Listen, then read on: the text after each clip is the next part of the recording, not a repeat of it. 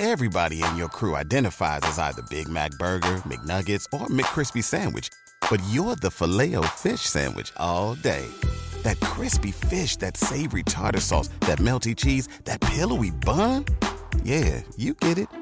Every time. And if you love the filet of fish, right now you can catch two of the classics you love for just $6. Limited time only. Price and participation may vary. Cannot be combined with any other offer. Single item at regular price. Ba da ba ba ba. From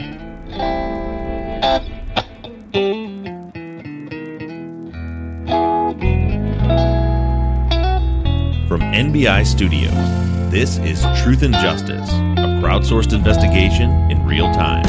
I'm Bob Ruff.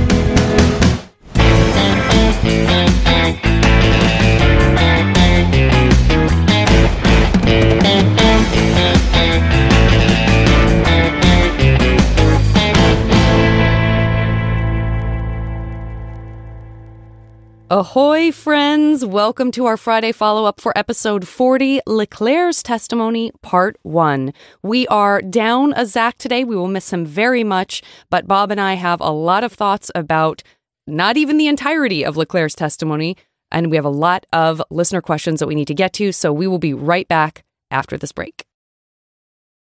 Texas Ranger James Holland is a legendary interrogator. They call him the serial killer whisperer. You can't hide those indications. And that's why yesterday I knew that you did it. But now, shocking interrogation tapes reveal how the super cop really operates. And that's why they asked me to come in because I'm special. From Something Else, The Marshall Project, and Sony Music Entertainment, this is Smokescreen. Just say you're sorry. Listen and follow on Apple Podcasts, Spotify, Amazon Music, Stitcher, or wherever you get your podcasts. Say goodbye to the dish and hello to Sky Stream, the new way to get Sky over Wi Fi. So you can get unmissable Sky shows like The Last of Us and Succession, as well as Netflix and Discovery Plus, and loads more, all in one subscription for £26 a month. Oh, and next day delivery with no upfront fee. Sky Stream, TV simplified. Head to sky.com. Requires SkyStream and broadband minimum speed 10 megabits per second. 18 month minimum term. Cut-off times apply for next day delivery. Excludes bank holiday. 18 plus. Terms apply.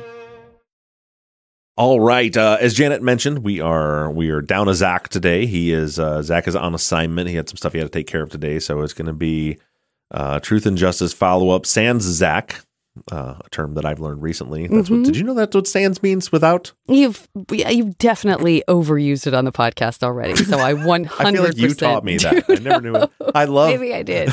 I used it this morning. I was playing pickleball with my son when I broke my thumb running into a giant vent. You can hear that whole story on the uh, Patreon. Got to join the Patreon for the gold. Uh, yeah. Also, if you've ever wondered if the Earth is flat and have feelings on it, you should definitely uh, check out the Patreon and pre-show. do We not watch it if you firmly believe the Earth is flat, because you will be very offended by how Yeah. angry we both are.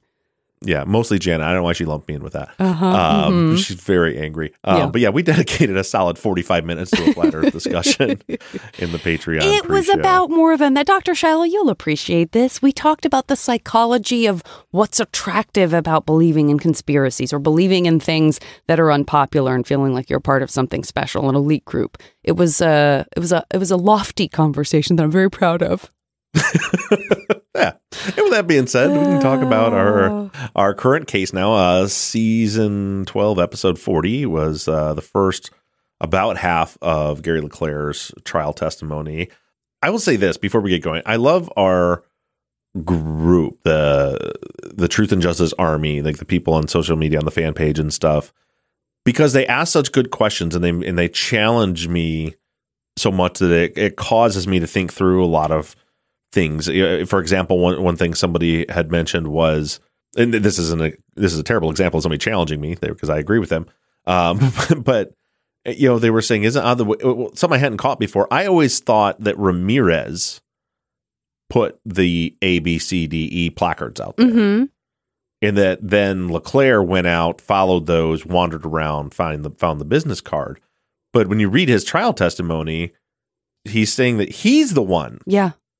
To put those out there. Yeah, and if we go back a few episodes to the business card episode about, you know, there's a there's a thought out there that maybe he didn't find that card where he said he found it when he said he found it.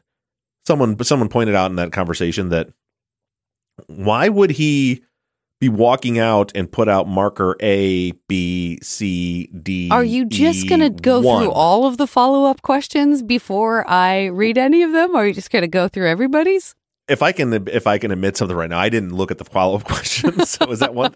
Take- Yeah. We'll come back to that. We'll come back to it when the. Um, yeah, there was just a lot of good stuff. Um, one thing that, and, and I know you mentioned this follow up question I won't mention, but like about the weather, Mhm. someone you know corrected me and showed me.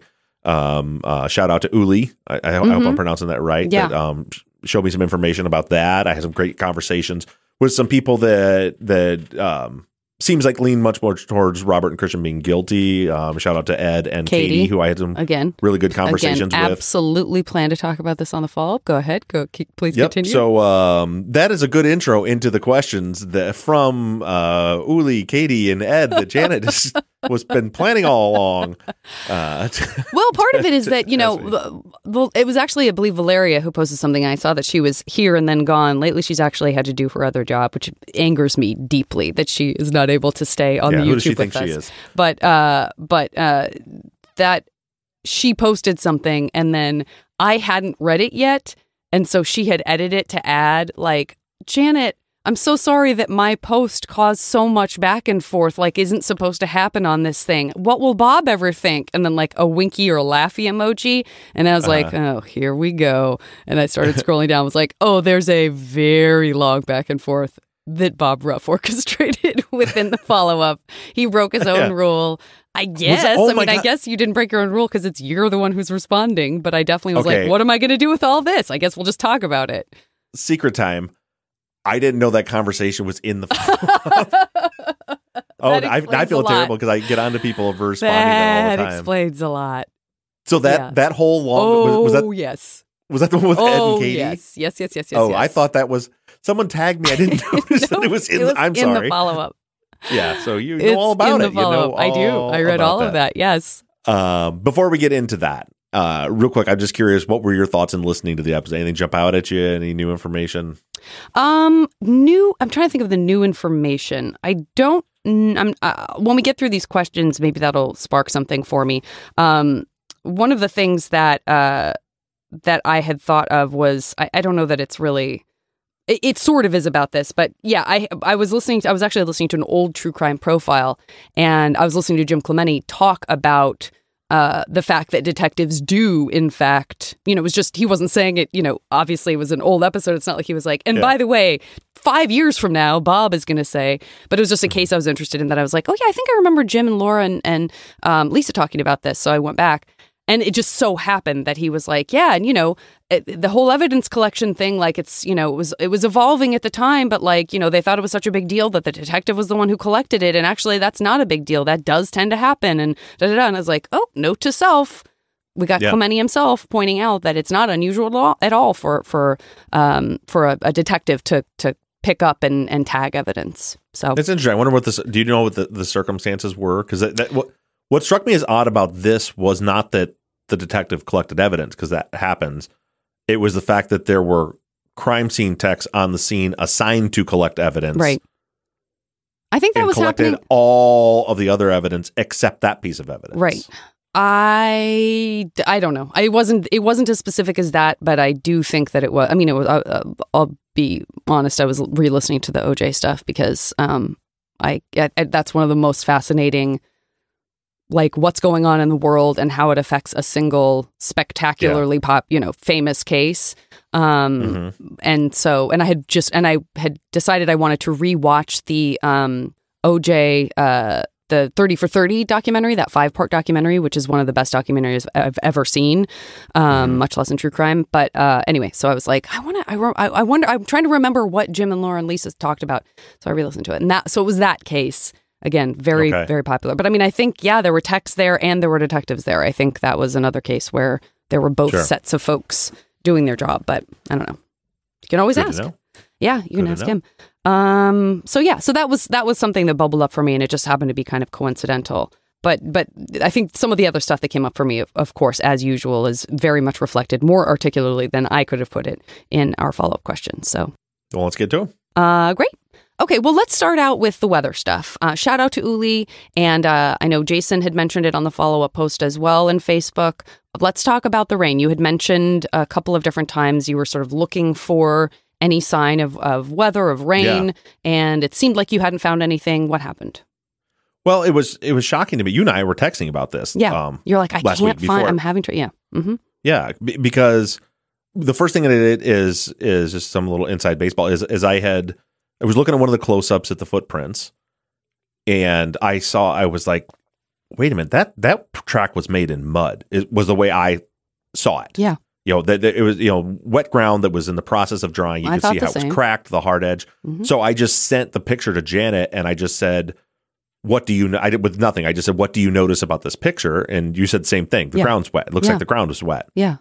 And so then at that time, and I was prepping for the episode then, I went to weather I was like, well, okay, well, let's see when it rained last. Right. Because I was thinking at the time that these tracks could have been made here, you know, a week or two before. Because in my Right. mind, I remembered that it had rained recently. Yeah, I thought you said at the very beginning of the season, somehow it Yeah. had come up that it had rained like a couple weeks before or something like that. I thought you said that. Yeah, and I think Really it was a narrative somewhere. I think it was in a report somewhere where it said, um, you know, that it had rained two weeks prior, and that's what washed the roads out. hmm But then I went to weather on I think I think I sent you those screenshots too, and it just I just put it on like the daily like a month view where it showed every day the Mhm. amount of precipitation, Yeah. and the entire month of September said zero on every day, Yeah. and so did August, and so did July, Yeah. and so did June, Huh. and I think you said it's like well it's a desert, it doesn't rain there. Yeah. So uh, what I had to write into the episode was what I had sources for, even though I thought it had rained earlier, but I couldn't find a source that it was rain. Now that's the Palm Springs weather station, obviously, but I mean that, especially with rain, I mean that's not that far away. And then Uli pointed out there was a storm, and then he showed me. It looks like they're clips from newspaper articles, but there was a hellacious storm. Sounds like it was up on the mountain hmm but not down in the valley. and that's why it wasn't Oh, on the. I, I'm guessing that's why it wasn't on the Palm Yeah. Springs one. Um, but it was on September 2nd. Okay. Uh, so it was like 15 days before the murder, just over two weeks before the murders. That there was a nasty, I don't remember, but I mean, it was like inches of rain, washed everything out. There was like mudslides Yeah. going down 74, Yeah. which makes a lot of sense. Like he, when, when he said, I, I, I shouldn't assume I have no idea what Uli's identifies as or what the gender is. Um, but what they, you know, what they showed me is, and I'm looking, I'm like, oh, because you can see in the crime scene photos, particularly the ones like around the wheelbarrow, um, and you can see where there's like washouts that look like recent washouts. hmm Um, in, in fact, there's we're, we're going to get into Osterloh's testimony at some point. Um, either if, if I don't know if it'll get into this week's episode or or the next one, you know, because I had said that there's you know the ground around the wheelbarrow wasn't wet. Well, he says we haven't covered this yet, but some people have pointed it out who have seen his testimony um, or his report that the ground around the around the wheelbarrow was wet from the firefighters. Right. And now I will say this: like the the photos don't support that to me. Uh huh. Um, I don't see wet ground Uh huh. around, the, uh, but you know, could have been a little while later. Yeah. Um, but somebody had pointed out to me, they were like, well, he's talking about that's why there's this gap in the, you know, between the wheelbarrow and the tracks is because he says the area around it was washed smooth by the firefighters. Yeah. That is definitely not supported by the photos. And I will tell you this. So like, you know, the wheelbarrow is, is 25, the tracks are 25 feet to the east of the wheelbarrow. The firefighters are coming up from the south. There's zero possibility they were spraying their hose in such a wide area. And I could, and I told you before, like I could see from her body hmm that they were acting appropriately in how they would, you know, there's, it's a crime scene. You know, those fire hoses, if you open them up, oh, Yuli is in the chat. She, thank you, Yuli. And hopefully I'm, hopefully it's Yuli and not Uli, uh, however it's supposed to be pronounced. Um, but those fire hoses uh, will, will put out 135, you know, if it's an inch and three quarter hose, which is a standard issue hand line, 135 pounds of pressure is normal. It would, it would have blown the body and the clothes and stuff apart. You can tell by the condition of Becky's body that they were very careful in extinguishing her. hmm Um, which you know, the way I would imagine that is you just barely crack the bail open, just get a little bit of water coming out, and just you know put it over her body unt- until until the flames are are out. Yeah. There's no way they're spraying it like crazy Right. all over the place. But then because of the conversation that I was having with Uli, about that, I was looking at the pictures. It's like, oh, this is that's what he's seeing. When you look at the crime scene photos that we have on our website, you can see the washout from the north. The area, the in the the one photo, I or it's, I think it says People's 121, the one where you can see the distance and the ground between Placard A and the wheelbarrow, and the the the dirt is loose and stuff in there.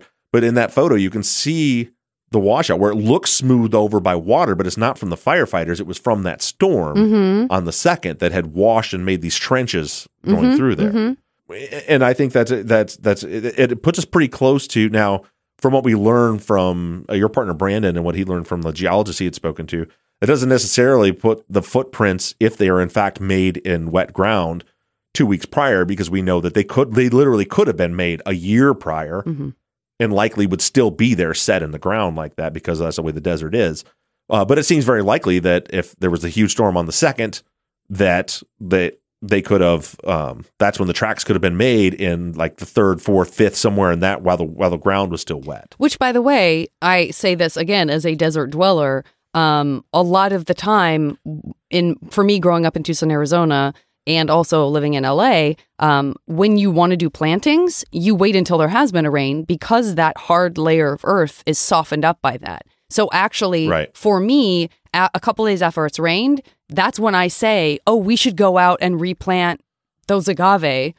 Yeah, because it's going to be easier to dig into the ground, pull them out. They've just been kind of moisturized. You can move them. They won't be in as much shock when you replant them. So that actually made a ton of sense to me when I saw when even just before knowing any of this, when you sent the photo and and and we said, "Oh, that looks like it's happening when it's wet." My very first thought, which I absolutely should have texted you back, was, you know, that's when I would that's when I would transport a tree. That's when I would dig If out a tree. just rained. hmm yeah, yeah. That makes sense. So there, there's a lot of, and I, I'll hold off on my final till the end because I don't want to get ahead of your questions. But yeah, but um, but anyway, so that but that was a big one. Is I was incorrect when I said it hadn't rained in months. Um, it rained. It rained like the Dickens. hmm uh, on the second, um, uh, 15 days before the murders happened, and then not then not again after that. So that was the only only time that it was wet. So if you're one of the people that are looking at those tracks and agree with me that it looks like they were made into wet ground, into mud, hmm and and, and also like it make for you and I being out there, and Dr. Shiloh I think is still in the chat. She was out there with us too in the desert in the back, not on the crime scene, but behind the crime scene. Mhm. You could see the old washout trails, hmm you know, where water came down, where it kind of makes Oh, paths yeah. here and there Yes. but they're not consistent. And then you, you can see that why the track would be broken up. Because if you're just trying to, if you're not looking at what the ground is, but you're just trying to go in your best version of a straight line, Right.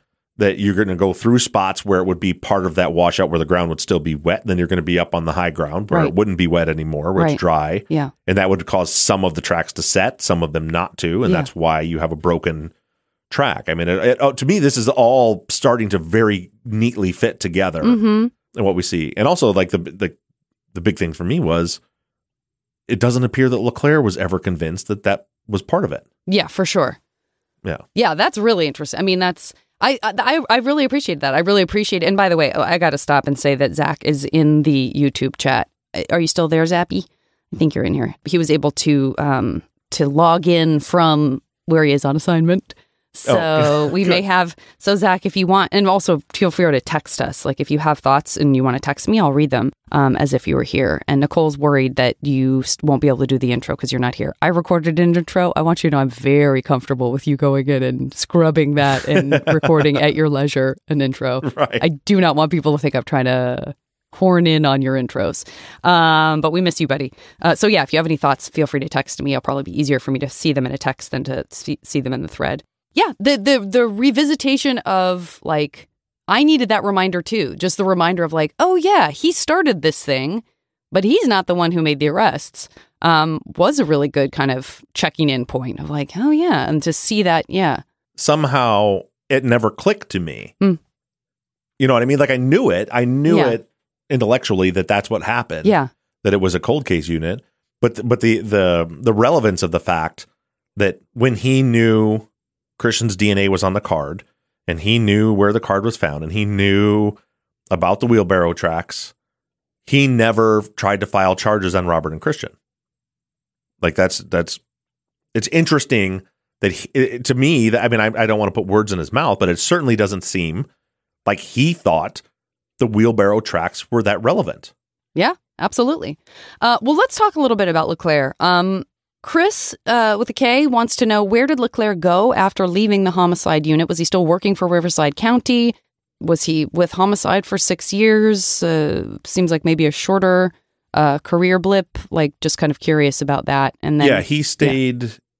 I would. It's on. It's in the transcripts. I, I put the whole transcript up for you to view on the website. I don't remember off the top of my head, but yeah, he didn't leave the department. He just moved out of the homicide unit into a different unit. Uh, and I don't recall which unit that was. But yeah, I think it was about six years. I think it was like he'd been there for about three years. This case happened. He was there for about three more years.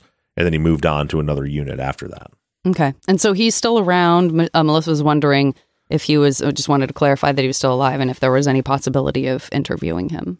Uh, I, I believe he's still alive. I don't know if there's. I, I am going to reach out. I, I after going through all this, and of course, I have my doubts that he would talk, but I, but I do want to reach out to him. I would be I would be interested in having a conversation with him about the case if he's willing to do so. Yeah, absolutely. Um, I just want to shout out Rena really quickly in the chat because this is actually a good question. Um, the picture of the hole near the trampoline, which is its kind of own thing if you're looking at the case file and the documents, um, it's neither in the defense files nor the prosecution files. It's just kind of on its own. That's not the hole that he's talking about, is it? Or is it? No, no, no, no. That hole's Okay. right behind Becky's yeah, body. That's yeah. So that's why. Why did you put that in there? I mean, that's not a criticism. I'm. Ju- I just want to Yeah. make sure no one thinks that that's the hole in question that LeClaire was talking about, where a tree had been transplanted. The reason was is because when I was looking at that photo again, I believe it's one uh, People's One Twenty One. I'm not positive about that, but it, whatever I said in the episode, where you get the clear picture of how far away the tracks are. Oh, that's right. From the that's what that is. wheelbarrow. Got it. Got it. Got it. that between there, Yes. you see all this loose, turned up dirt, and then I was wondering, like, where, like, and it, we see what looks like a freshly transplanted tree.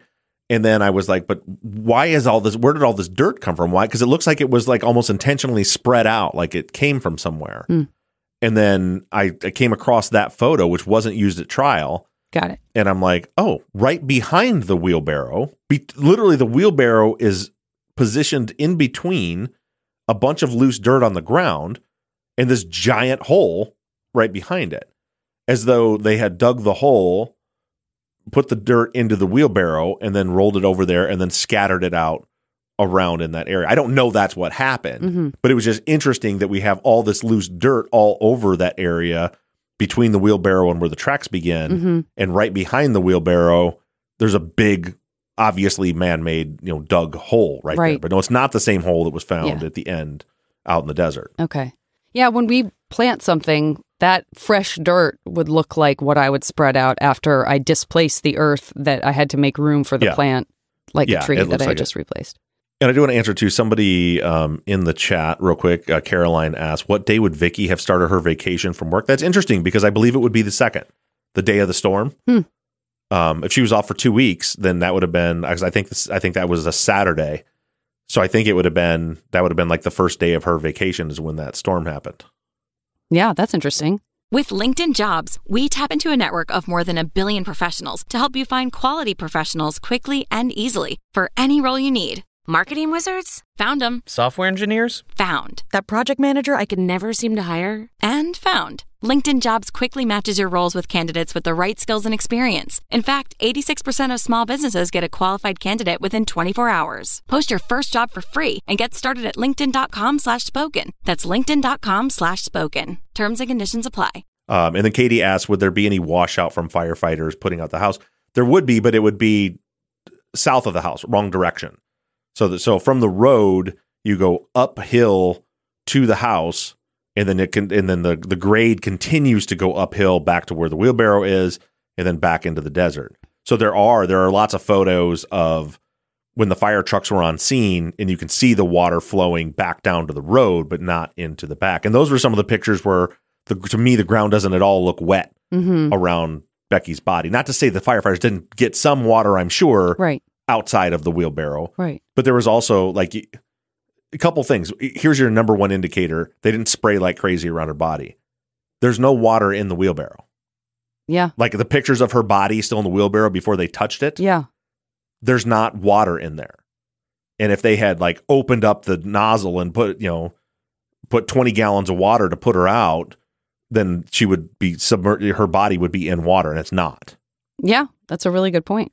So Teresa, going along the same line with with Leclaire, Teresa says, "What other detectives testified at trial? Uh, if Leclaire's testimony, as as you sort of point out, ends up almost just kind of informing about the investigation done at the time and not so much damning Robert and Christian, she's curious about who else testified, and then also kind of a general sort of timeline of who was working on the case through the years, and, and backing that up with Lynn."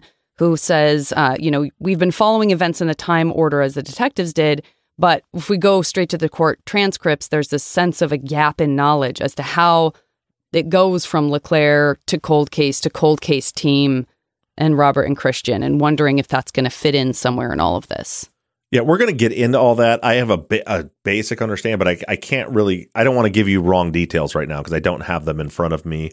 Um, I know that the the person leading the investigation in 2014 when they were arrested was uh, Bodmer, and he testifies. But I bel now I'm not see this is why I don't want to say this because I don't remember if he was a sheriff's investigator or if he was a DA investigator. Got it. And who else testified? I guess we'll get into all that. That well, I mean, Bodmer Yeah, testified. that's sorry, that's what you said. Yeah, I mean they were convicted mostly based on the expert testimony. So like you have you had Leclaire. Le- Leclaire had to te- in order for the business card to come in. Leclaire had to testify. He had to explain how he found the business card, and it got into evidence. Got it. Any of the other evidence, Ben Ramirez had to testify because he's the one that collected all the rest of it. So he testifies. Yeah. Uh, we get testimony from Osterloh. Um, he's in there. I don't remember all who else, but so they testified to get the evidence in, and then you have like the ME testified, and we've been through that testimony. Um, and then you had the fingerprint, you know, all the forensic testimony that you heard. There was like seven people that testified about the forensics. Uh, we heard a while back the testimony about um, the shoe print. Um, so it was all that that type of testimony. So it was like the the police officers essentially just testified about how they got the evidence, and then also that's how they got in um, interview stuff. You know, like for example, one of the things they used was Robert had guilty knowledge of the crime because he mentioned the wheelbarrow, and then they had Javi- so that for that they have Javier come in, which we'll get into his testimony too. Um, but they have him come in and say, "I never told Robert about the wheelbarrow," and then they have um, I don't remember whoever interviewed Robert testify about the fact that he mentioned the wheelbarrow. All right, I'm going to jump back to just sort of a general couple of questions here. Um, Lana or Lana, sorry, Lana or Lana says, what course of action does a convicted person have if it's found that the investigation wasn't done thoroughly? I obviously LeClaire didn't think Robert and Christian needed to be cleared as suspects, but now that their alibis can't be verified, it seems like there should be some way legally for them to proceed. Who wants to give her the You- bad news? yeah, there's not. Uh, it's yeah, it's unfortunate. We see this all the time, and what you're going to learn in this week's episode with the rest of LeClaire's testimony is it wasn't just the alibi stuff. He just, I mean, he kind of half-assed the investigation. There was a ton of things that he could have and should have done that he didn't do, and that- that's why this case went cold for so long. It was it was it was blinders. I think I think he was convinced that it was teenagers. I think particularly he was really interested in Javier. Um, he was convinced it was teenagers and so he honed in on that. And then there was not hardly any physical evidence to deal with but then the things that he could have done he didn't do which we that really we really get into that stuff in this week's episode. And so that puts robert and christian in a place of where they're trying to prove a negative right? The case is not we know they did this this and this. The case is well so for example the business card the business card could be there because it was in Christian's pocket during the commission of a murder. There was all these, well, it could have been this. Right. And that's how they ended up getting convicted. Instead of having hard evidence, which we don't have because of uh, what turned out to be a very poor investigation. Right. And so, in a situation like that, uh, it feels like in the past we've heard the use preponderance of the evidence, or, you know, it's circumstantial, but when you put all these pieces together, you can only see it one way. And that one way is that they must have committed the crime, right? I mean, that's sort of how Yeah. you tie a little bow around it. That's how Um, they presented it. And they yeah. used tactics like the stipulations and things to try to breeze Yeah. the bad news by the juror, Yeah. uh, the jury, Right. and then and then explain stuff away and like well and, and basically make it and, and then also handcuff the defense by not allowing them to put up any alternate suspects Yeah. then they're left with with everything that was allowed to be presented. Right. They were able to to craft a narrative of how this happened without ever coming up with an explanation as to why it happened. Right. Um, but they were able, to, and and then basically the jury was left with, well, what other explanation is there? Right. And just to be clear, I'm not saying that circumstantial cases can't be strong and that they can't paint a perfect picture that is accurate and is true. Um, that's not what I'm saying at all. In case anyone wants to Yeah. push back on that, that's definitely not how I feel. Uh, Shiloh has an answer for what happened. LeClaire is still around and ended up being promoted, which is a normal reason to move out of a specialized assignment. Gotcha. You don't have to give any color commentary for that promotion and the work that was done on this case and your feelings. Uh, a quick shout out to Sue. I thought this was a very sweet post. I'm impressed with your critical thinking and the amount of time and thought you devote to this case. Does advertising and Patreon support actually uh, yield a living wage? While listening to Sunday's episode, I kept thinking that you would make an excellent defense attorney. uh, it, it does. It pays the it, it pays the bills. And believe me, there have been many times through my journey where I've thought Should I just need to go to law school. Yeah. yeah, and get it. But you know, I'm married and have four kids, and and just you know, going without an income for six years to go to law school just isn't really in the cards for me. So I'll just play one on the radio instead. there you go. Well, it's an important part of it. I mean, we keep hearing about investigators who work to support either side, and and that, Yeah. that that's really necessary work. And ideally, the person who's doing that, whether it's directly for the the, the lawyers or in the pursuit of justice, uh, you know, or in partnership with the Innocence Projects and stuff, all of that stuff is super important. That being said, you can always support Bob and his work by joining Patreon. It's super fun. Get those ad free episodes, get lots of talk about flat earth for one episode, one episode only. We'll never talk about that again. We are putting a kibosh on that. Uh, always worth supporting. That's not something I benefit from financially, but it is something I benefit from spiritually and emotionally, knowing that you are helping uh, support the work that Bob does. So I like to say it because he gets uncomfortable about saying it. Moving on, and thank you, Sue. Let's get into the wheelbarrow and the wheelbarrow tracks. I want to start with Sweet Sweet Zaq's question. Uh, and by the way, shout out to Sagan. Hope he's doing great. Uh, I just probably said something that's going to make everyone worry. There's nothing to worry about. Uh, how did the prosecution reconcile the wheelbarrow tracks from location to location with no tracks in between? so they did the same thing that someone when I was having the conversation in the follow up thread without realizing it um, did, which is to say, I don't see how the wheelbarrow, and this was just a listener. I think I, and from what I've seen, a very objective listener, um, critical thinking listener, listener that says, um, uh, I believe it was Katie who said, I don't see how you have the body in the wheelbarrow, a track that goes from the wheelbarrow out into the desert, and then a business card at the end of the wheel, end of that track with Christian's DNA on it, who had said he's never been to the crime scene before. How does that equal anything other than him being at the crime scene? Yeah. Um, so it's presented like that. That's the way it's presented. And and the thing is, what we do is look at that. What what I've said for seven years, eight years of this podcast. When I'm looking at a case, I look at the prosecution's case and then put a microscope on it. And if the and if they got the right people, when you look closer, the case gets stronger Right. when you have a case where when you look closer the case starts to get weaker that's a big red flag and that's and that's what i see in this case is from a 30,000 foot view wheelbarrow track card connected Right.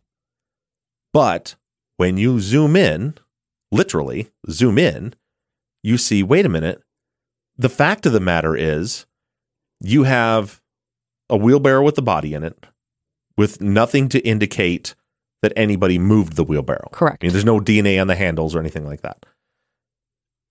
Then that wheelbarrow is not actually connected to the track. And that's, I can't stress that enough. Yes. The wheelbarrow is not connected to the track. Yes. There's a 20, and, and again, it's not even indicated that it's connected to the track. It's not like the track is pointing at the wheelbarrow and then stops. The where the track starts, it's going perpendicular or parallel to the same direction that the the wheelbarrow's facing. So there's nothing there's nothing to indicate they're connected. And then you have a broken wheelbarrow track that starts and stops and starts and stops. And then when you look at the photos of those tracks and have an understanding of how things work in the desert, it looks very clear that those tracks were made when the ground was wet, which also explains why they're broken, as I, as I mentioned earlier. So you have a broken wheelbarrow track that's not connected to the wheelbarrow. And then to connect the business card to the wheelbarrow track is also incorrect, wildly incorrect, because that is. That card was not found at the end of the wheelbarrow track. It was found 60 feet to the north of it. And so now we have to. And by the way, when you look at those photos of of that hole and the wheelbarrow and the uh, and the business card, that ground's soft. That is sand. That's it. Now it may not make a perfect shoe impression, but it will definitely leave footprints, and there were none. There were no footprints. There is absolutely nothing. And in fact, LeClaire says there's a big bush between the last the, the termination point of the wheelbarrow track, the origination point of it, and the footprints. There's a big bush plus 60 feet between that and the business card. So it's not it's not fair to say the card is connected to the end of the track because it's not. Uh, part of that long discussion that I had um, with Ed and Katie was the wind, and, and Ed had pointed out is that the wind had shifted. It's it in the Palm Springs weather station. It shows at 10:53 a.m., which is three minutes after the card was collected. The wind was coming out of the south at five miles an hour, and you know, and so he said, "Well, so it's not fair to say that it was upwind." but it was that was the the card was collected at 10:50 it was found before that in the hour before that at 9:53 a.m.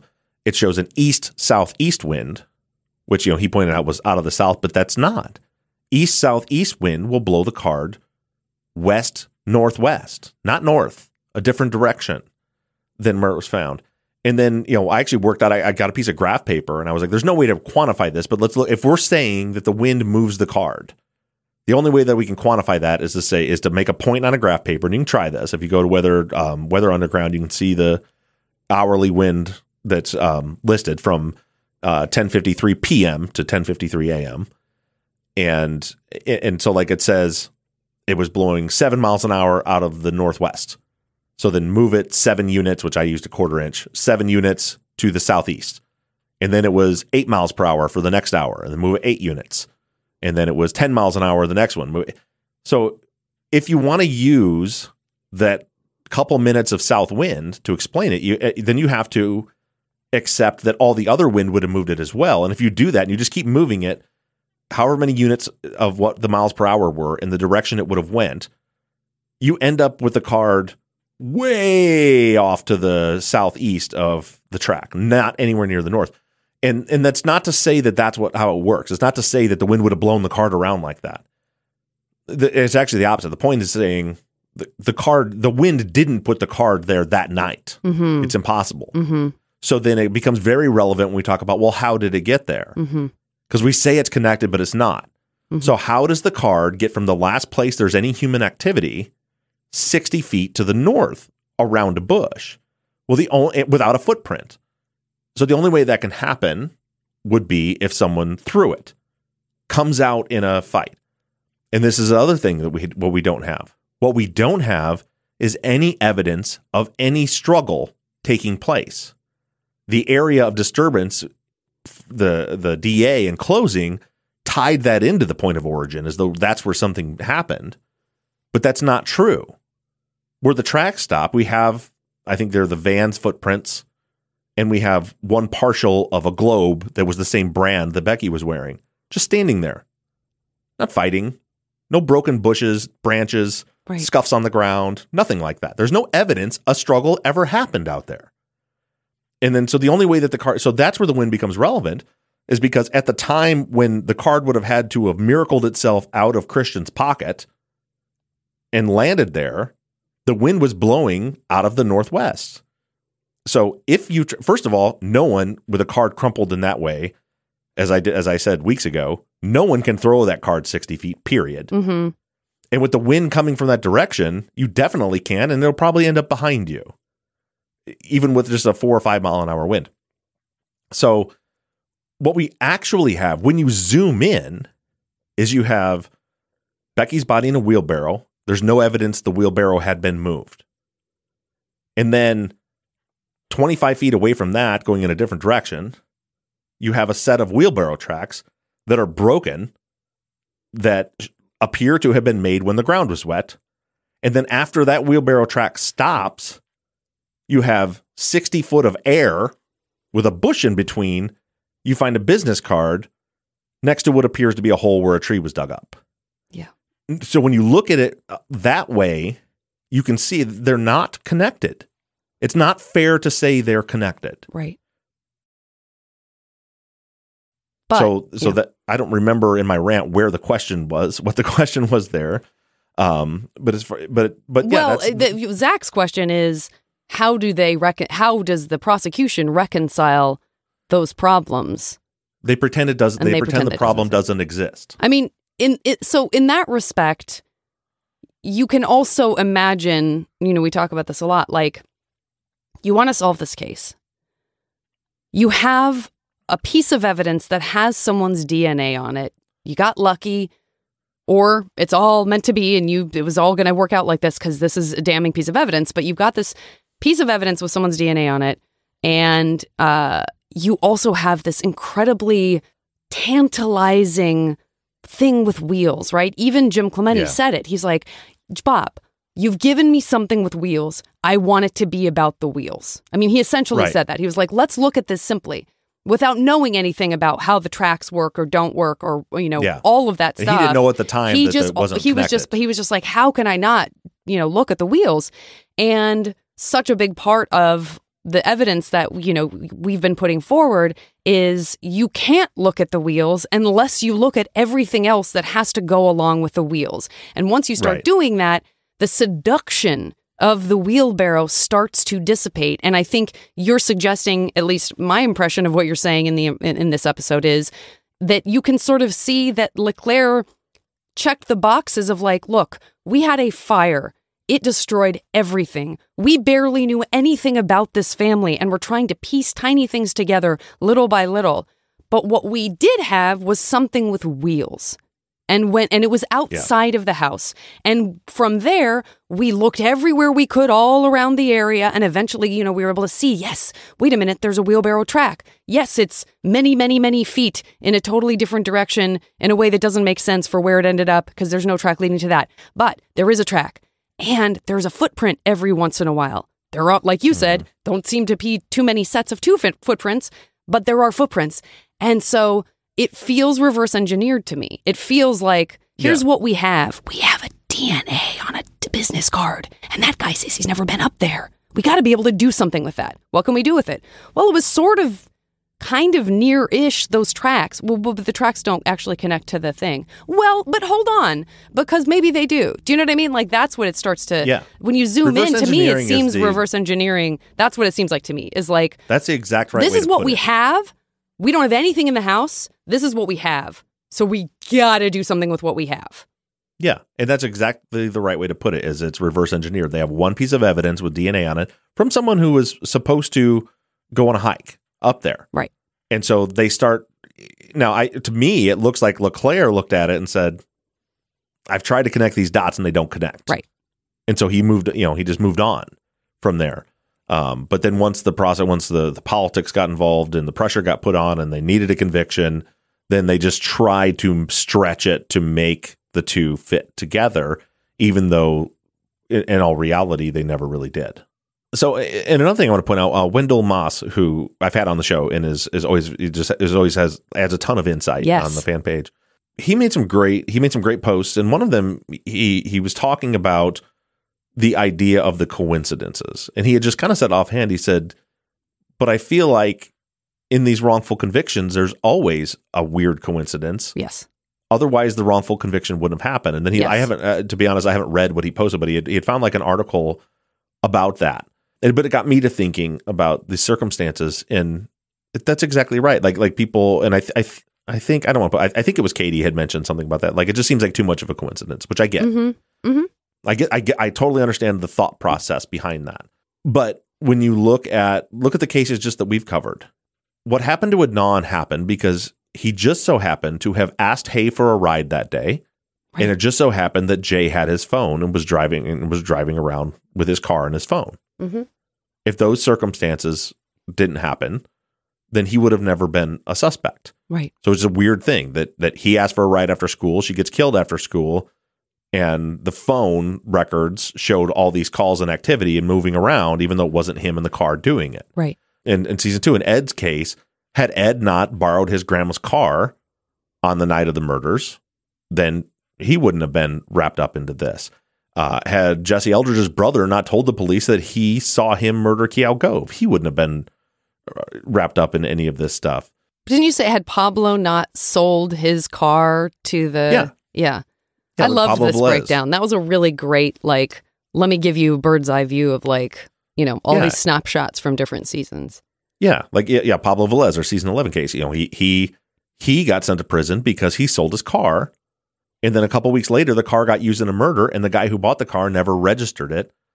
And that was again one of those things where the police should have said, "Oh, you don't, you didn't own the car anymore. Okay, never mind. Sorry, we bothered you." But instead, they were already locked into him as their suspect, and so they reverse engineered a case against him. Yeah. So there's always going to, if there wasn't a set of odd circumstances and coincidences, then the conviction, these wrongful convictions wouldn't happen. So the fact that Robert and Christian had made plans to go on the hike, and then Christian's that business card is found out there, certainly, yeah. That I mean, again, that thirty thousand foot view, it's like Yahtzee, we got it. Right. But then you start looking at the details about it, and and it goes very much further than that. If you look at the degradation on the on the on the card, what appears to be the sun staining on the card, why would nobody's pregnant? Why is the card even relevant? Why Oh. would it be out there? How did it get from there? How did they get if they have these tracks coming back? Why are there no tracks going out? As you've mentioned over and over again. Yeah. I have a actually kind of a key question about that card. Mhm. Do we know that it was a do not have an abortion card? Do we know that definitively? Do we know that? It was a pro life ministry. Do we know that that means in this situation? Oh, Because let me just throw something out there. okay. I have heard and been told about a certain branch of and a certain uh, activist side of Christianity and Catholicism in some groups that pro life is actually, and I know this sounds crazy, trying to prevent the death penalty from happening because Riverside County Oh. loves putting people to death. I am not saying that that's what this was, but we have talked nauseum about this business card being about a pregnancy. And I don't think any of us has done, unless it's in the file. And if it is, great, we'll come to it. That's fantastic. But I just, I would love to know for sure. May not, it's probably not going to make a difference either way. But even more ironic, if it, for some reason, what we've all Yeah. interpreted to mean something, like, I don't know, are we sure that that's what it meant? We, it's a perfectly reasonable conclusion to draw. We've all drawn it. It'd just Yeah. be nice Well, not to draw that conclusion. We've just not drawn. I, I would just love to not draw that conclusion until we know from the horse's mouth, like this is what this card means. This is the intention yeah, and we do have card. an interview with Marie Widman, so Okay. we can um, Great. play that because I don't remember off the top of my head. And from my experience, I believe that most pro life organizations tend to be. Well, no, that's not necessarily. As, as I, I have, I have heard that argument that it uh, you know, regarding the the death penalty. Yeah. Um, so that's something to look into. But while we're on the top of the card too, look through the photos in the people's exhibits. I don't remember what number it is, but one of the numbers is a very close up photo, a nice clear close up photo of the card on the ground. Mm-hmm. And I noticed something. I didn't say anything because I was waiting to see if anybody mentioned it. Nobody has. Mm-hmm. But I want you to look at the, the the top crease on it and tell me if you think that it looks like it's been wet. As if it had been out there when it was raining. Uh, because where it's folded, it's folded over, but the paper is like crinkled along the along the fold, along the bend where it was crumpled Mm-hmm. in a way that to me just looked like like something had almost like if you see like if you've ever had like a business card in your pocket and ran through the laundry Mm-hmm. or something like yeah. when it gets wet and the paper gets loose and kind of crinkles up Mm-hmm. um so uh, for all of you listeners just when you get a minute look at it, i'm not saying that's the case but that's something that i noticed when i was looking at the card i was like well it doesn't just look like it's you know sun stained and weather it looks like it it was it was maybe rained on Mm. Oh, yeah, I'm looking at that too. Yeah, I mean, I I somebody recently said you it doesn't look like it's been you when you look at the picture it doesn't look like it's been weathered and I I meant to um, arduously disagree with that because I I did feel like it looked beat up to hell. Uh, I'm looking at the picture right now. Yeah, I mean it just looks really old and crinkled and the sun bleached. Do you see what I I'm talking me, about? Yeah. Where there's kind of that like ribbing along the one bend. yeah. Oh yeah, yeah, yeah, yeah, yeah. Mm-hmm. Yeah. I'm, uh, why am I? No, I'm not going to try to show the picture. Yes, I know exactly what you're saying. I'm looking at it. Yes. Yeah. I mean, it it it looks like it could have been wet. I mean, yeah. I don't. I- Yeah. Which I mean, that could be Hundred percent. in a sweaty pocket. Who knows? But it it just looks as though it had been wet at some point too. Yeah. Uh, okay. So let's keep going. I'm sorry. I feel like yeah. We. But this is so interesting. this is so interesting. And then I'm like, oh, I. Oh, I've been talking for five minutes straight. Even Bob hasn't interrupted me. This is really bad. That's not what these are for. Okay. Um, Valeria says uh, in one of the case files, there's a satellite view of the area around the property with LeClaire's points A to E drawn on it. Given that no GPS measurements were taken, is there any indication in the file of how these points were marked here? Did they just scale LeClaire's sketch on the basis of his estimates? Uh, Teresa thought maybe, I guess technically this might count as a comment in the follow up, but Teresa's star student. I'm not going to. I'm not gonna. Con- Yeah. I'm not gonna accuse her of anything because she's the best. Uh, but she said that she thought maybe um, it was sort of a zoomed out idea of the placards, and then it might seem like more of a straight line. But when you sort of are on the ground, you realize how it's all jagged it is. anything, any map, any drawing. In this case, is an estimate. There were never any GPS, which you know, I you know, I get it. I, I don't, I don't fault if what LeClaire says happened happened. I actually don't fault him for this. If he's out there with a tech and he tells the tech take GPS coordinates, and they're out there with what he called the GPS machine. It makes sense. Why? Why would you measure it when you think somebody's getting your GPS coordinates? But the fact is, they didn't get GPS coordinates, and so th- anything you see, uh, those drawings, the map, is, is like like LeClaire says, his those those distances are strictly estimates. Like he, that that's not him pacing it off. Which for the, those of you that don't know, I I'm from the country, so I assume that everybody knows this. I don't know if everybody does, but like you know, a long step, if you really reach out a step for most people, is around three feet. So if I need to pace off yardage, I'll just take, you know, if I count 20 long steps, that's about 20 yards. He didn't even do that. He just, and, you know, he said kind of just looks back and guessed, but it- it's, it's nothing more than a guess because of the terrain. You can't really see. We've been out there. You can't really see. Like he couldn't see the wheelbarrow Right. from any of those points right, to know how far away from the wheelbarrow he is. right. So it's, it's just, it's just a guess. It's almost like, and I'm not saying this is true because we've also accused plenty of people of not doing their jobs, but it's almost like it feels you got to do your due diligence. And maybe that seemed like even more due diligence than it deserved if you don't think those things are connected at all. Right. Yeah. The less you think the track is connected to what happened, potentially the less intense you're going to be about checking to make sure that the GPS Right. machine was used, that the, you know, all of the pictures were taken of every photograph, I mean, of every uh, footprint rather. Um, again, like we can't, we probably can't have, we can't have it both ways. We can't say someone did a bad job at collecting important evidence and then did a great job of not collecting evidence because it wasn't important. Um, everything has to be accounted for. But if you're Yeah. talking about decisions that are being made based on the relevance of something, you could potentially see someone being like, "We're going to do all this because we need to," but we all know that this isn't connected to the thing. You know what I mean? Yeah, like he sent the card in in, in October to have for fingerprinting. It came back and said no comparable prints. And it seems like that was the end of that for him. Look at what he was done. Look at everything we've listened to for the last year. It's him interviewing a bunch of all the teenagers. That's where he was focused. He sent the card in for DNA testing almost a year later. In July of 2007 is when he finally sent the card in to have DNA testing done on it. Um, and he sent it in along with the pen and the wheelbarrow handles. And the Um, socks but yeah. and the jeans no, and not that stuff. those didn't go then. Exactly. those went much later. Yeah. Yeah, um, yeah. So it, it uh, so it's, I see what you're saying. That it's like, well, if he never really thought it was important, then it never bothered to, you know, for three years of him being in the unit, and we're gonna we're gonna find out Sunday just how long it was after those three years when he uh, realized that the GPS coordinates were never taken. But yeah, he never gave. The, it doesn't seem that he ever gave that track a second thought in his investigation. Right. oh, Julie had just mentioned um, if the track didn't seem to follow the path where the, where the wheelbarrow was, um, how sure are we that the, the wheelbarrow even made the track where the tire treads compared between wheelbarrow and, and track? They were not. Um, I mean, you can at a glance, the wheelbarrow has you know straight line treads and they're straight line tracks. Yeah. Um, so you could draw, but yeah, they were never they were never actually compared one to one. Yeah. Shiloh, I see you asking uh, if Christian ever offered an answer as to why the business card would be there. I don't know that he was ever asked. Um, I don't think there's No. anything in Discovery. So he was never given an opportunity to explain that. Yeah. So yeah, when he was interviewed, the card wasn't a thing. They didn't think it was connected to him.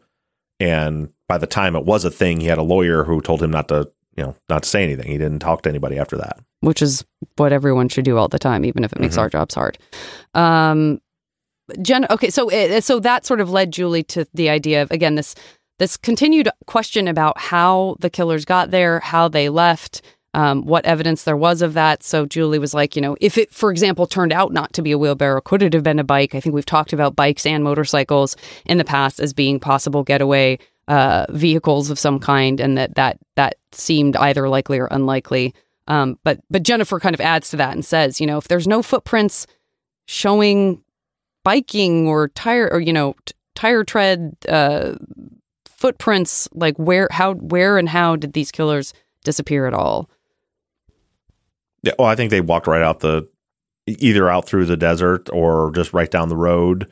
I, uh, I, again, my theory is they lived. I think they lived in the neighborhood. Yeah. I think they were able to scoot out of there quietly. Uh, remember, there's no street lights. The houses are very spread out, and it's very dark. Right. So the only way to escape undetected is on foot. Another thing that no one likes to talk about on the Robert and Christian are guilty side was no one saw a car go to or from the crime scene that night. Right. And we have interviews we haven't played yet from people that lived on the. There's somebody that lived on the corner of Alpine and Chilean Heights, I think, or down on it's f- further down to the east on, on Alpine on the corner. Like all those people all along Alpine Road where there's no traffic ever. And no lights up when And it's no dark. lights. If a headlight passes your window, You notice it, Yeah. and you look right away, and it's still that way today. You go up there, and people, even during the day, people are turning heads. They want to know why you're there because they know yes. who's supposed to be there. yes, correct. uh, and no one noticed a single light. Yeah. Yeah, I mean, I think everybody there's. I think the, the people come back to that because there's so much emphasis on the footprints, the shoes, the footprints, the tire, Yeah. you know, the treads. Were they vans? Were they globe? This and that. That everyone's like, well, what about the footprints of someone leaving, or what about footprints around the vicinity of the house that isn't hit by water because it's far enough away? Like, what other footprints would be there? Yeah, they didn't look. I mean, so around the house, you have all the firefighters trampling and dragging Right. hoses all all the way around, like the the immediate close perimeter of the house. Uh, and then you know up the driveway, you have everybody trampling up and down the driveway that that's fighting the fire and, and doing everything. So they they only looked where you know they and LeClaire says that he looked around. You know, he followed the track out into the desert, and then he looked around out there to Right. look for any more tracks Yeah. or anything else, and didn't find anything. But they didn't just like they didn't do like a grid search Right. around, which another th- is another thing that could have been done. It could have been revealed, like, oh, here's the prints of the people leaving out this way. Yeah. Yeah, and uh, again, all all due respect to the firefighters and stuff who again, it's like I would do the same thing. If I saw someone in a wheelbarrow, I would look for wheelbarrow tracks. Of course I would. Like of Yeah. course you're going to do that. There's nothing wrong with especially being a first responder going, "Oh god, what if there's someone else out there? What if we need to help someone else?" You Yeah, know, that's- what, that's- what how do we so of course they're going to go out there seeing, you know, to try to see like that's what every what's what all of us would do. We would all wonder about the wheels on the wheelbarrow. Of course. It's just a matter of what it how it develops from there. And that's very, very basic training for us. Is when you get on the same, like uh, particularly like with car accidents, you know, you're always looking to.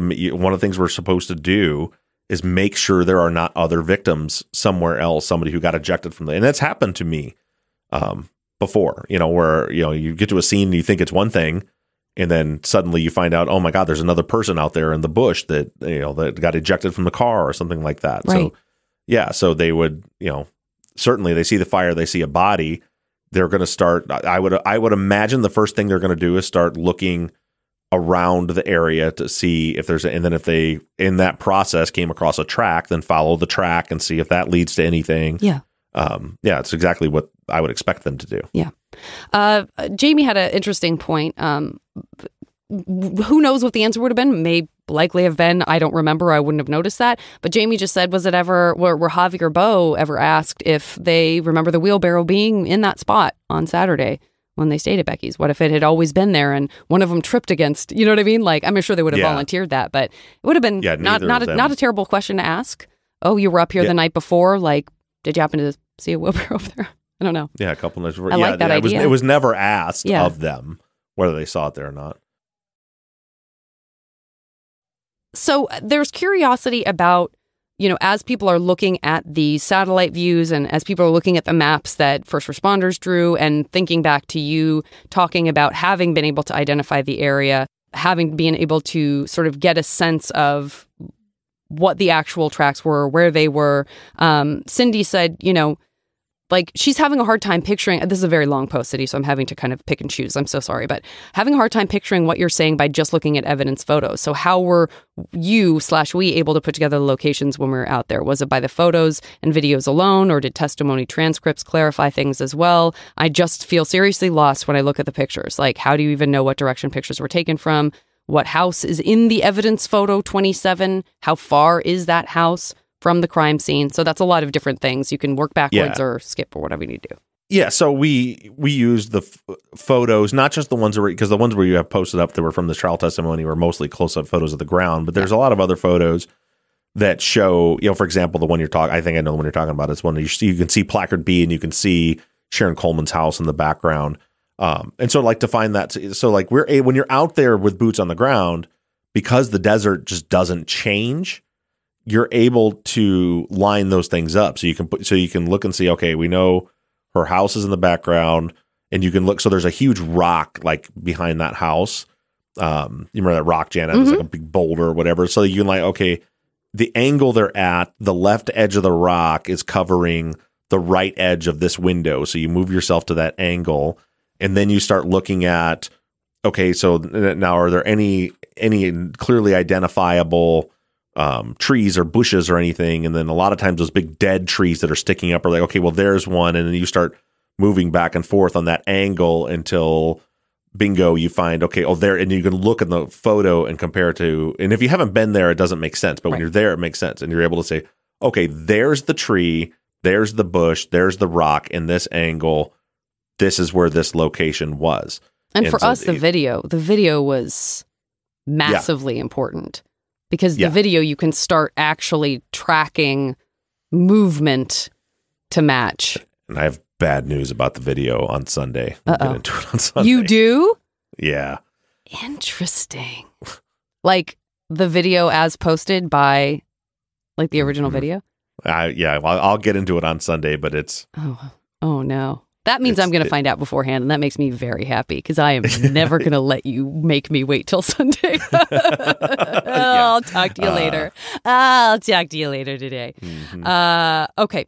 And then there's also a question about like when we did that sort of short-lived test. Um, not particularly scientific. Let's be honest. That's not why we we knew when we did the the quote unquote wheelbarrow test that we were Yeah. not doing it in a meaningful like this is trackable, recordable evidence.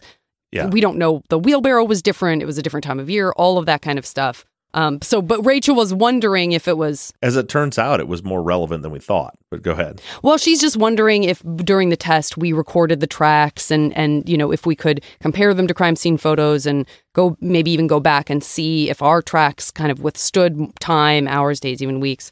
Um, and I felt bad because I wanted to be like, of course we did that, but I was like, that's not ever really what that was going to be. But please go on. Yeah. Well, I mean, we did video it, but we just I decided like I didn't. It's too. I didn't want to post it. Yeah. I'm you know, very it- it I'm just- very comfortable with you not having done that. Yeah, it was just too close. I mean, it, it it was upsetting when we were doing it, and it was just it was I, I just didn't feel comfortable posting it. But and at the time, we didn't think that it was particularly relevant because it left pretty clear tracks because the ground was wet, Right. and we didn't. Yeah. and that you remember that conversation. It was snowing Yeah. and and yeah. It was it was drizzling rain and snowing, and the ground Yeah. was wet, and so we're like, well, yeah, you can see the tracks Yeah. through here pretty clearly, and, and especially any low spot, you Yeah. can see it pretty clearly. But we're like, but the ground's wet, and the We're ground like all the wet when those conditions are were totally different. There's nothing about this that's like yeah. Science. So I wish that we had taken close up photos. I know. because at the time we didn't worry about it because it was like, well, this isn't relevant because the ground's wet. When in fact, I think it's very relevant. Although it still wouldn't be the same because even though they were made when the ground was wet, then it, what it appears to me in those pictures and what we know from the weather data was if they were made when the ground was wet, that after the ground was wet, then there was two weeks of the ground drying out in the hot desert sun, which is what set it kind of like clay. Right. Yeah. Yeah. There's just not an I get yeah, that's that's the and that's just what I was saying. Is it just wasn't it wasn't like I would not have wanted to present that as evidence. I think that would have been No. irresponsible of us. Just so that's why we didn't do it. Yeah, exactly. Um, and as Shiloh points out, it was so cold. it was Mhm. so cold up there, and it took us a long time to do anything. It was Yeah. very cold. Yeah, because it, it was. We were going through so many photos and you know the video and the you, we would kind of use the video to orient us, and then and then we'd find like the video looked like it was one play, but it didn't line up, and then we'd go back to photos, and then started looking at a series of pictures and Yeah. the trees and all that. It was yeah, it took a long time, and it was very cold. we were all taking turns complaining about how we couldn't feel our fingers anymore. Um, Yeah. But but just to quickly touch on, and, and we'll wrap this up soon because oh good, I don't think I'm going to get to all of these. I'm so sorry, guys.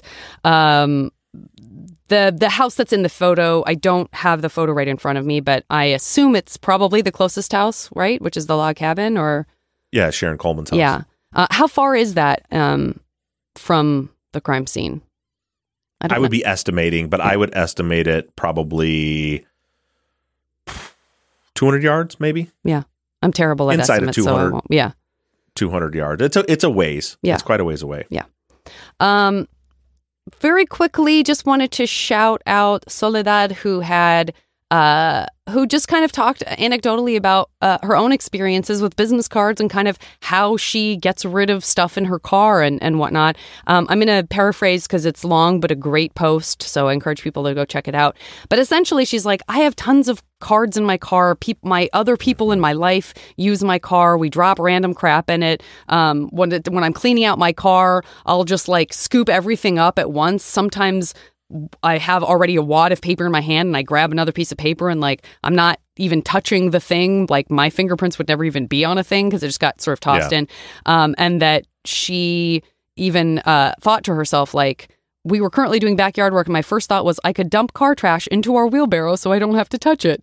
Um, so I, I liked the kind of creative thinking there. And then Teresa also suggested like maybe the car gets stuck to someone's shoe, even though that's, you know, yes, it's a reach. But um, I always appreciate seeing people's creative thinking and kind of, you know, just finding themselves in situations in their lives because I'm sure it happens to a lot of listeners. It certainly happens to me where you're in the middle of doing something in your day and somehow it reminds you of something about this case and you just Yeah. want to be helpful and think like, oh, interesting. Like I'm in a situation right now where it, it sort of opens up this new scenario that makes sense to me. So I Yeah. really appreciated those posts.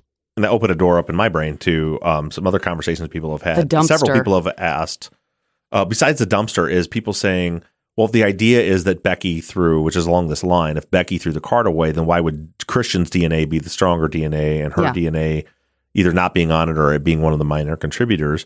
And I think again that goes to it being out there for a while. It, uh, that would depend on where. So look, the way it's crumpled you know, so you have we- we've learned that the sun will degrade DNA and cause it to be, you know, to the point where you can't even use it at some point. So because of the way the card's crumpled up, like if there's more of say for say for example that was the case, say Christian handed that card to Becky, you know, months before at at Robert's house one time or something or whatever scenario you can think of. And Becky just like had it in a coat pocket or something and, and threw it away. But then it ends up out and so both their DNA's on it, but the parts where Becky touched it are the ones that are being exposed to the sun or the water. Um, then you know hers could be degraded. There's nothing to say that because one. What I'm getting at is nothing to say that because one DNA profile is stronger than the other that that means that they touched it more recently or they even touched it more. There's a million variables that go out there. And the fact is, when you look at it, there's only two fingerprints on the card. Somebody who who like touched it firmly, closely enough to leave prints, and those were eventually supposedly, um, you know, came back to be Christian's prints. Um, but also when they're swabbing, they swab the entire card, but those prints are places where you know there was DNA left there. That's why they swab fingerprints because you know they left their oils and aminos in that place. So that doesn't be you know it, it just there's a million variables. I guess is what I'm getting at. Got it. Uh, just quickly about the dumpster because I just uh, interrupted you to say that one word. It's because I was staring at my very next thing from Chris and assumed somehow you knew that's what I was going to say, which was uh, questioning about that dumpster in relation to the home and was the jury even aware that that it existed? I think so, but I can't say positively because, like I said, I, I, I breezed through the transcripts a year, over a year ago, and now I'm going in depth piece by piece as we do. So I, I believe the dumpster was mentioned, it's, at least in the closing arguments by the defense, that it could have been out there by the dumpster. Um, someone else had asked where the dumpster was. It's lo- it was located um, right. It was north of the garage, so you know, out towards the um, the the desert that Yes. direction from the house. Yeah. Yeah. Exactly. And it wasn't really a dumpster; it was just an area where they threw all their trash. Um, it's not like they had like a trash truck that came and like picked up the dumpster. They had to load all those bags and stuff into a into that old van and drive it to a dump every month or occasionally, whenever. I'm glad you clarified that because I think we have only exclusively referred to it as a dumpster. Yeah, it's not a dumpster. It's, Definitely it's, it's not a a- little little fenced area. Yeah. on three sides uh, where they keep their trash. Yeah. Okay.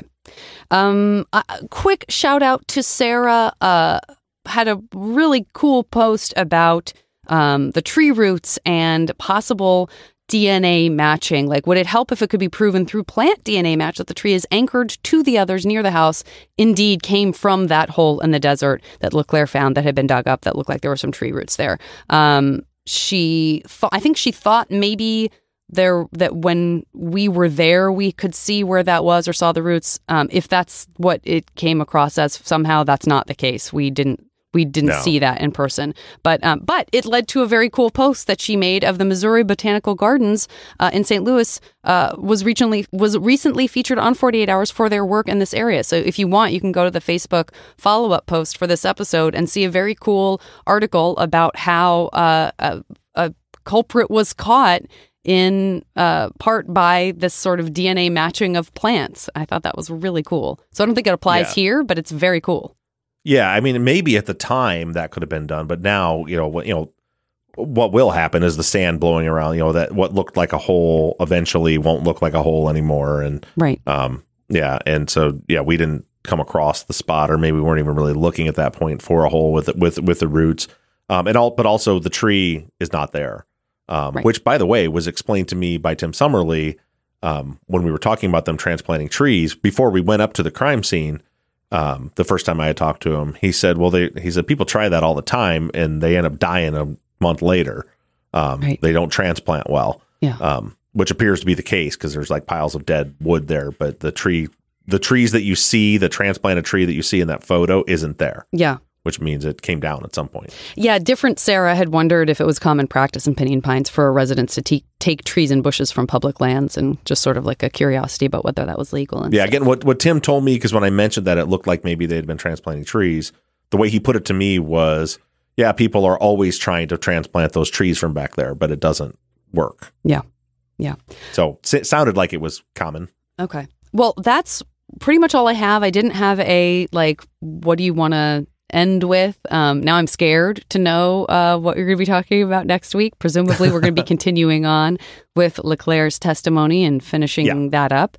Um, I do have a quick note from Pamela and uh, Melanie about a recent update in the West Memphis 3 case. Um, Yes. Do you want to address that real quick? Yeah. Um. So nothing, nothing's happening just yet. But what what has happened is that Damien's team has officially filed their petition for appeal to the Arkansas State Supreme Court, uh, and they're requesting. So obviously, that we remember back in June, uh, the judge in the circuit court uh, denied their petition for DNA testing, uh, claiming jurisdiction because that she didn't have jurisdiction because they're no longer incarcerated. Um, Damien's team has now filed an appeal of that decision to the Supreme Court, asking the Arkansas Supreme Court to remand that, you know, basically to say that's incorrect. You do have jurisdiction and remand it back down to that court.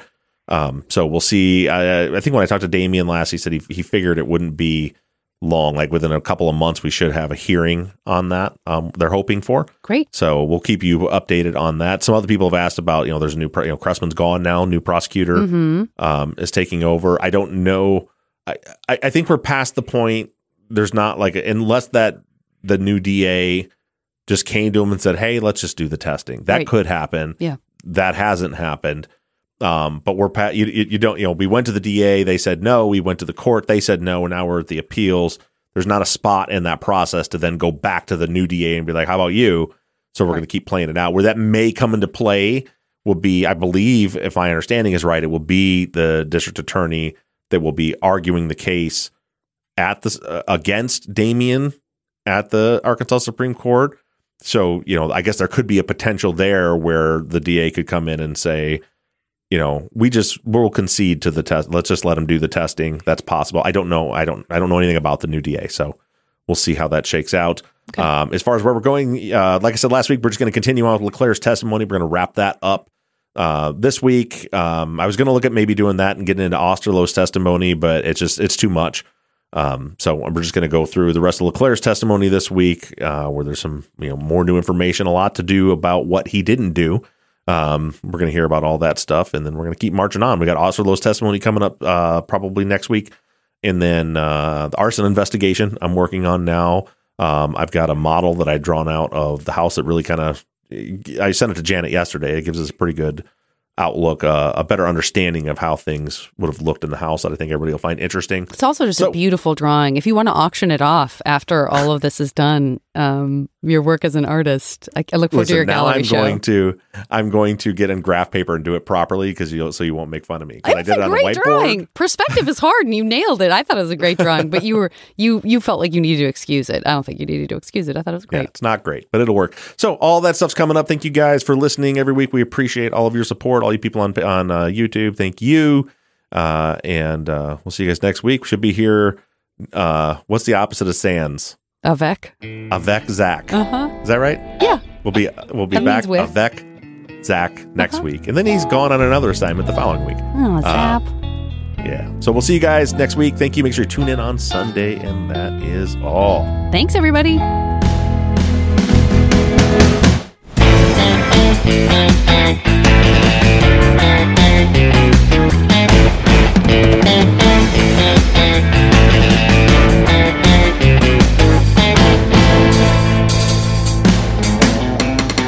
Truth and Justice is an NBI Studios production and is distributed by Wondery. Edited by Kelly Barons Brink, and all music for the show was created by PutThemInASong.com. Our follow up logo was created by me, and all of our fonts across all of our logos and banners were created by Tate Krupa of Red Swan Graphic Design. You can find more of Tate's work on Etsy.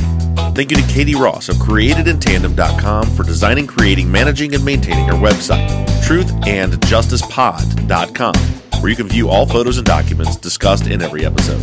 And a big thank you to our transcription team Pamela Westby, Kathy McElhaney, Kaywood Yomnick, Ginger Viola, Erica Cantor, Danielle Rohr, Jennifer Ford, Courtney Wimberly, and Melissa Cardenas. And as always, thank you to all of you for all of your engagement and support. If you like the show and you'd like to support us, you can do so in several ways.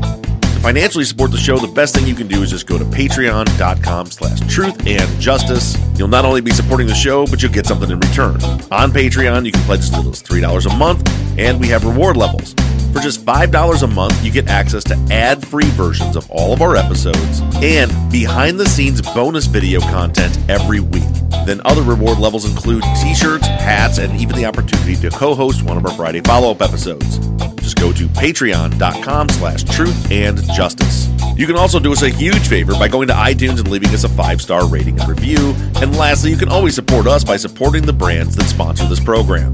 If you have a new case that you'd like us to consider for future seasons, you can submit your cases on our website, truthandjusticepod.com. Just click on the case submission button and fill out the form. And the most important thing that you can do is to engage in our investigations. You can keep in touch with us through our email at theories at truthandjusticepod.com. You can like our Facebook page or join in on the conversation on the Truth and Justice Podcast fans page on Facebook.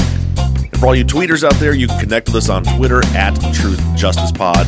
To follow our personal accounts on social media, I can be found in all forms at Bob Ruff Truth. Janet can be found at Janet Varney, and Zaq is at Z to the Q. And don't forget that we always have our 24 7 voicemail line open for questions, comments, or tips on our cases. That phone number is 269 224 2833. However, you do it, stay engaged, stay in touch. As for now, we're signing off. I'm Bob Ruff, I'm Zaq Weaver. And I'm Janet Varney. and this has been Truth and Justice.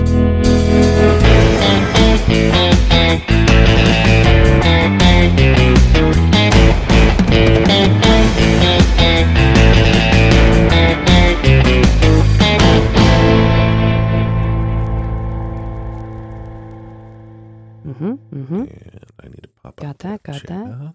Got this. Move that over Got there. to my that. extra screen. A lot of talking to ourselves as we fiddle and fuss. Mm. Fiddle and fuss. We're fiddling and fussing. Pop out chat. Wait, where is everyone?